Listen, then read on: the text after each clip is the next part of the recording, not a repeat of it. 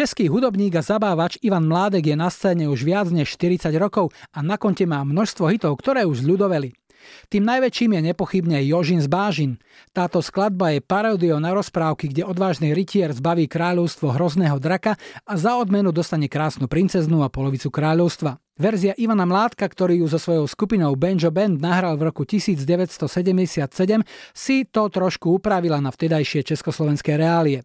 Spieva sa v nej o ľudožrútovi Jožinovi, ktorý býva v Bažinách nedaleko moravského mestečka Vizovice a žerie hlavne Pražákov. Pri poháriku Slivovice dá neskôr predseda miestneho jednotného rolnického družstva verejný prísľub, že ten, kto ich zbaví netvora, dostane za ženu predsedovú dceru a polovicu jednotného rolnického družstva. Hrdina piesne potom použije ako zbraň práškovacie lietadlo a chyteného netvora predá do zoologickej záhrady. Toľko príbeh z Vizovickej kroniky. A ako to vidí autor piesne, Ivan Mládek? Byla to písnička na zakázku, objednal si jeden muzikant ze Zlína, šéf byl dojednaný, že když tu písničku po Jožinovi z Bažin, jo, natočím, takže mám u něj demíženou Slivovice.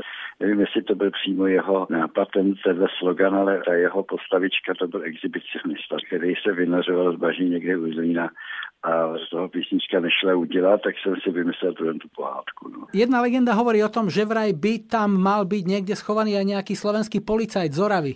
Ne, ne, to se říká, já jsem se s tím pánem Baginem setkal na Oravě, tak jsme si to vyjasnili, že to byla náhoda, že to nebylo o něm, ale řekl že to klidně může šířit dál. To samé jako v případě pana Čuby, bratra eh, legendárního předsedy JZD Slyšovice. Lidi si tam taky mysleli, že to je na něj přesně, ale to taky jsem to neměla myslet. Čím si vysvetľujete, že tá pieseň dosiahla taký úspech a dokonca mimo Československa v Polsku, v Rusku je mnoho národných verzií. Čím si to vysvetľujete?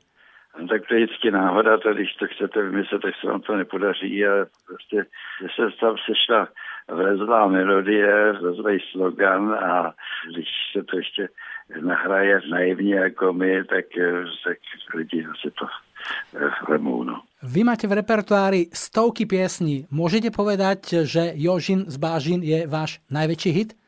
No tak jako co do popularity určitě. Nejvíc jako se dostal mezi lidi a pak ještě byly další v pořadí, podle mě Linda a Prachovský skály, yes.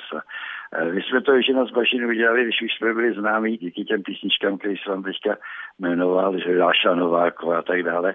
Takže když se natočili, že Zbažin, tak to tam vlastně na ty lidi tak zapůsobilo.